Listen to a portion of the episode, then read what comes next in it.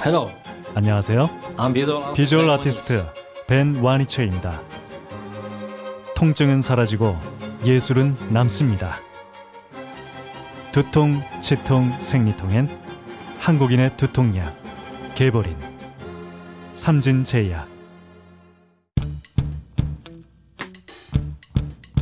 멀쩡한 의사들의 본격 재능 낭비 프로젝트. 나는 사다 시즌 4.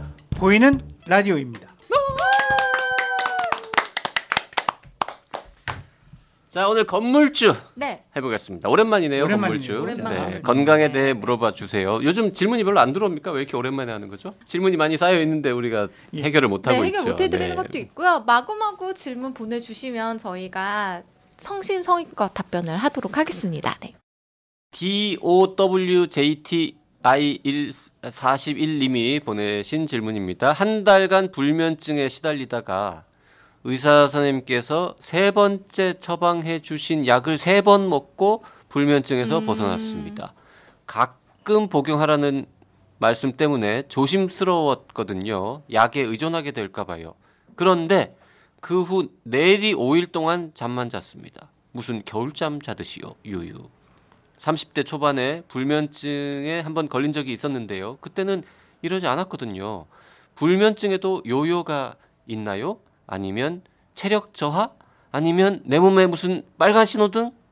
저는 잠을 많이 자면 머리가 깨질 듯 두통에 시달렸던 적이 있었습니다. 음, 아, 이 불면 현재 몇 살이신지는 참 현재 몇 궁금한데 살인지가 좀 궁금해요. 불면증 때문에 병원에 갔고 무슨 약을 받았는데 안 들었고 효과가 없거나 약을 또 바꿨는데 또 별로였고 세 번째로 약을 먹었는데 그 약을 세 번 먹었더니 불면증이 해결이 됐다. 근데 잠을 너무 많이 잔다. 어. 오 5일 동안 내리 잠을 잘 수는 없죠.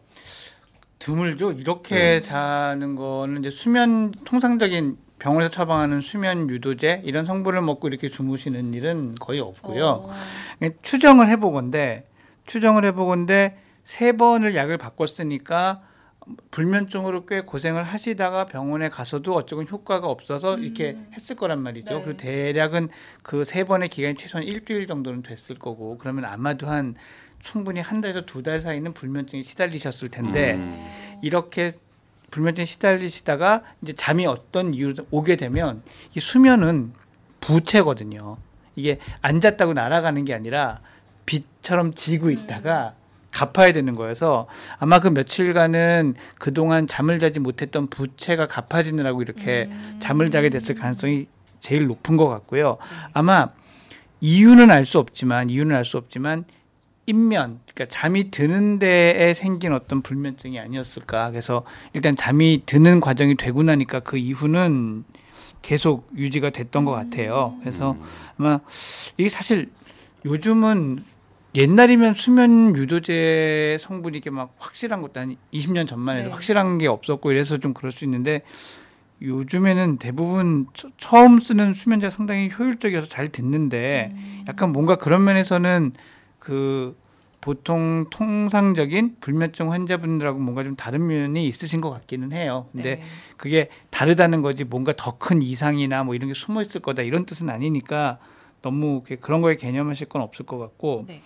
일단 30대 초반 때 불면증이 한 번 걸린 적이 있었는데요라고 하신 걸로 봐서는 저 거꾸로 그때도 이렇게 좀 지나갔구나라는 생각이 들거든요. 아. 이 불면증이 계속 만성적으로 장기화됐다기보다는 아. 어느 시점에 그렇게 잠시 그렇 적이 있었던 것 같은데 일단 그 불면증에도 요요가 있나요? 요요 뭐, 뭐안 잠이 안 오고 나면 그다음에 너무 많이 잠이 오는 어, 이게 요요일까요? 그러니까 보통 요요는 살을 빼고 나서 나중에 다시 찌는 음. 거를 말하니까 그런 네. 맥락에서 혹시 말씀하시는 이런 것 것일 같아요. 수도 있죠. 약을 끊으면 다시 불면증이 오나요?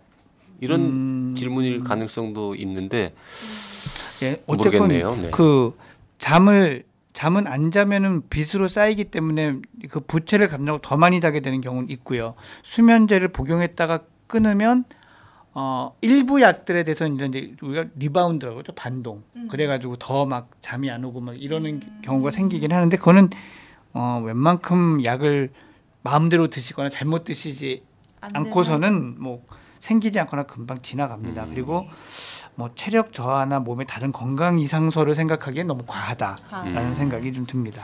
저 여기 마지막에 잠을 많이 자면 머리가 깨질 듯한 두통이 있을 때가 있다. 근데 저도 잠을 되게 많이 잤을 때 한번 머리가 무거운 경험을 해봤거든요. 그거는 어, 술을 많이 먹고 되게 오래 잤기 때문은 혹시 아닐까요? 그거 아니 그래 우리 방송 분위기는 이래야 돼. 방금 너무 경건했어. 음. 아니 그거 아니고 정말 이렇게 술 안 먹었는데 너무 많이 잔 적이 있어요? JYP 깨진 다음에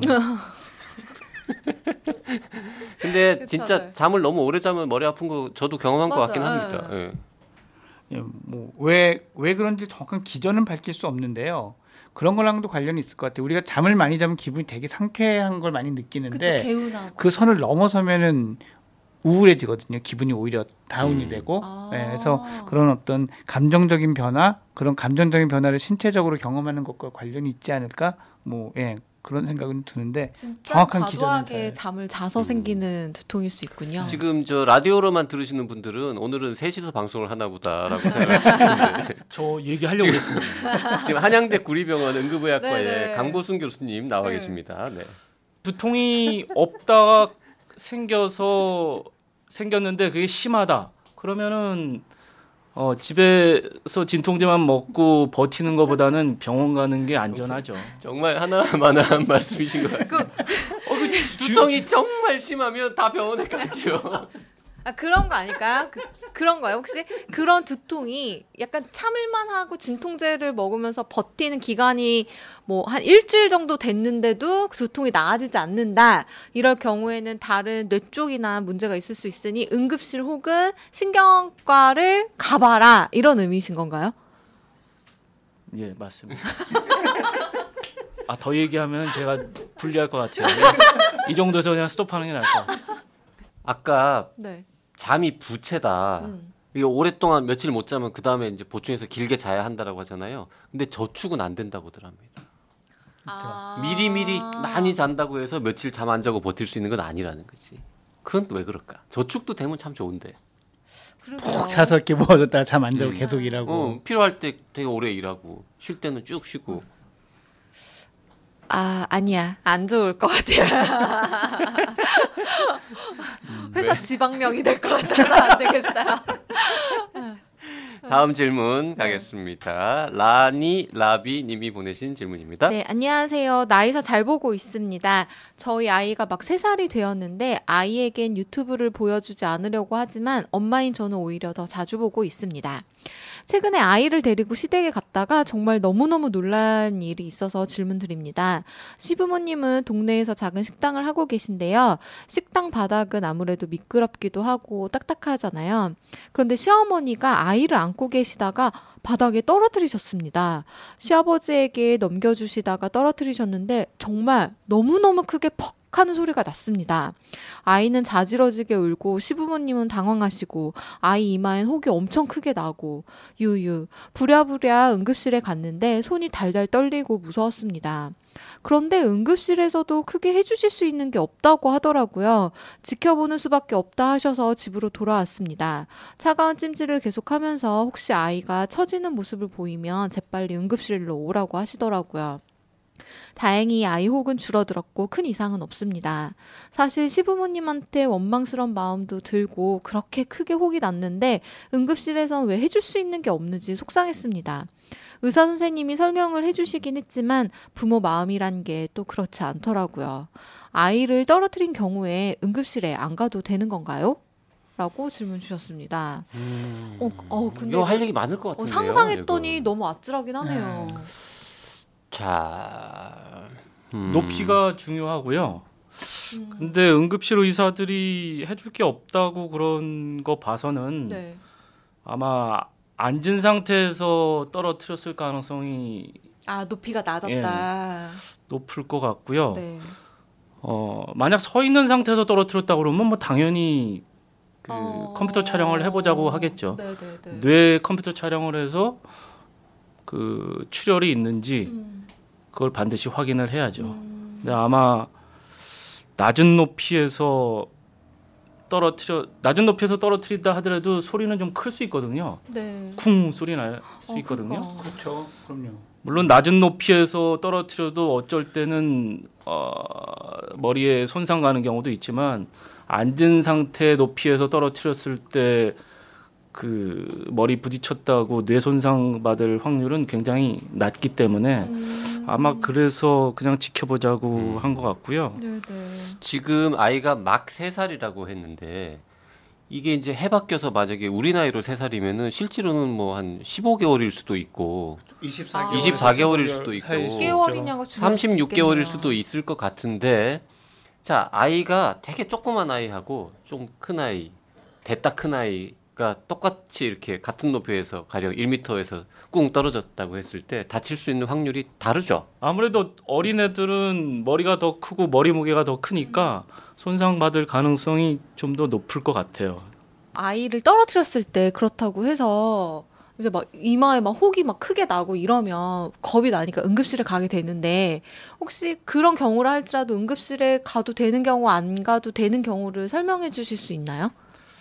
어 그거는 사실은 딱 일률적으로 나눠 가지고 뭐요 경우는 집에서 보고 음. 요거는 그냥 병원에 오고 이렇게 말씀드린 사실 어렵거든요. 네. 그러니까 병원에 오는 게 안전은 하죠. 음. 애가 정신을 잃었다 잠시라도 뭐 나중에 깨어날 수는 있지만 기절한 것 같다. 그러면 가야 됩니까? 같은데. 꼭 가야 되, 되는 겁니까? 어, 꼭 와야 될 대표적인 기준이 그런 겁니다. 예. 음. 아. 애가. 상태가 상태가 이상하거나 의식을 의식이 이상하거나 이럴 음. 때는 어, 토하거나 꼭 와야죠. 아 토하거나. 어, 저건 어때요? 혹이 나면 오히려 어, 안전하다. 안쪽에 출혈은 없을 가능성이 크다. 혹이 나면 안전하다. 혹이 없는 게 오히려 더 위험하다. 이런 속설이 있는데. 혹의 크기가 그 내부 손상을 시사하는 뭐 확률 이런 거는 좀 낮고요. 다만 상관관계는 적다. 예, 혹 자체는 걱정 안 하셔도 돼요. 대개는 그거는 머리뼈 바깥에 뇌 바깥쪽에 피부가 붓거나 안에 그 피멍이 좀 고인 거거든요. 그러니까 그거는 대부분 저절로 시간 지나면서 가라앉는 경우가 많아서 그러면 그거 응급실에서 이제 사실 부모 입장에서 보면 아무리 여기서 뭐라 그러더라도 아이가 그렇게 세살 음. 세살 박이 아이가 떨어져서 머리에 혹이 나면은 이걸 집에서 이렇게 보고 있을 수는 어, 없을 못것 같거든요. 있을 것. 응급실에 가게 될 것 같아요. 맞아. 갈 때까지 혹시 이렇게 해야 하는 조치 같은 게 있을까요?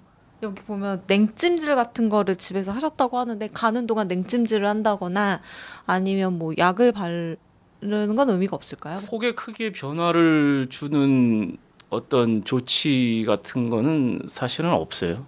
아 그럼 그냥 시간이 지나면 혹은 알아서 줄어들거나 이렇게 되는 예, 거예요? 물론 이제 그 피멍이 피가 많이 고여가지고 잘 안 빠지는 경우 있거든요.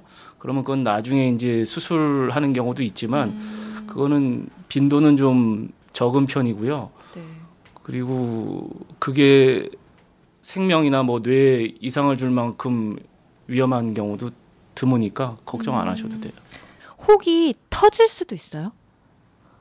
그거는 이제 두피가 찢어져 가지고 그게 두피가 찢어져서 그리 피가 나는 거거든요. 아, 병원을 가는 게 어찌됐든 안전하겠네요. 자, 지금 근데 이제 집으로 보내면서 아이가 혹시 처지면 다시 응급실에 음. 오라라고 얘기했는데 이건 의- 어떤 의미가 있습니까?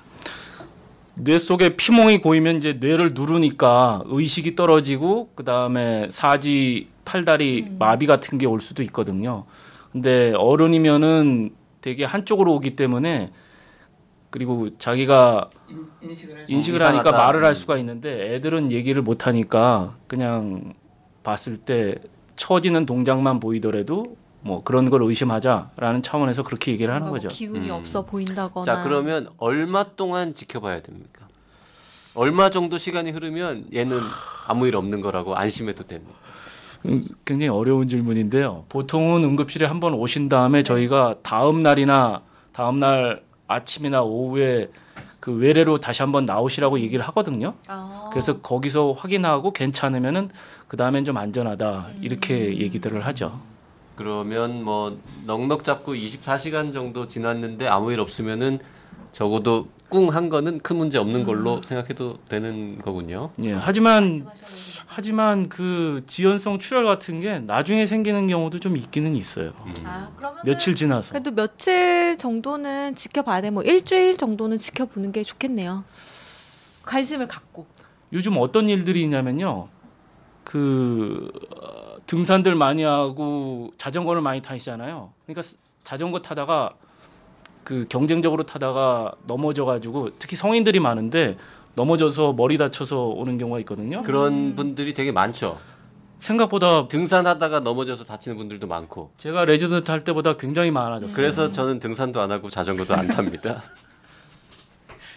그래서 어떤 분이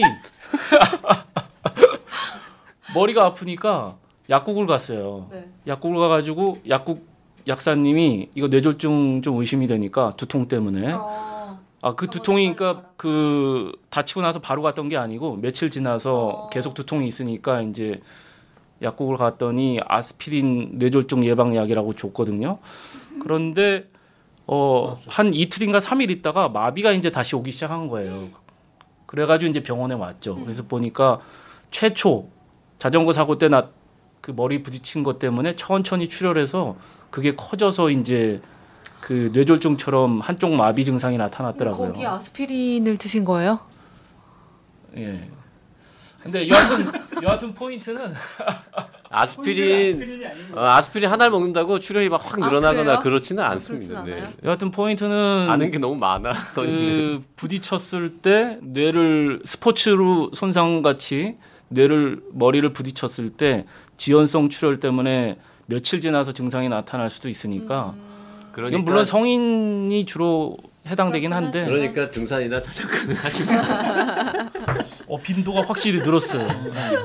아니 그건 농담이고 등산 때는 뭐 헬멧을 쓰고 등산할 수는 네. 없지만 네. 자전거 탈 때는 헬멧을 꼭 써야 되는 거죠. 진짜. 드릴 말씀은 그거죠. 네. 자전거를 타지 말라는 건 농담이고 음. 보호 장비를 정말 확실히 했으면 좋겠어요. 자전거 헬멧 쓰고 타다가 넘어지면은 확실히 머리를 손상 당하는 경우는 별로 없는 거죠. 빈도가 낮아진다고 알고 있습니다. 네, 네, 네. 손상 확률을 줄여준다. 음.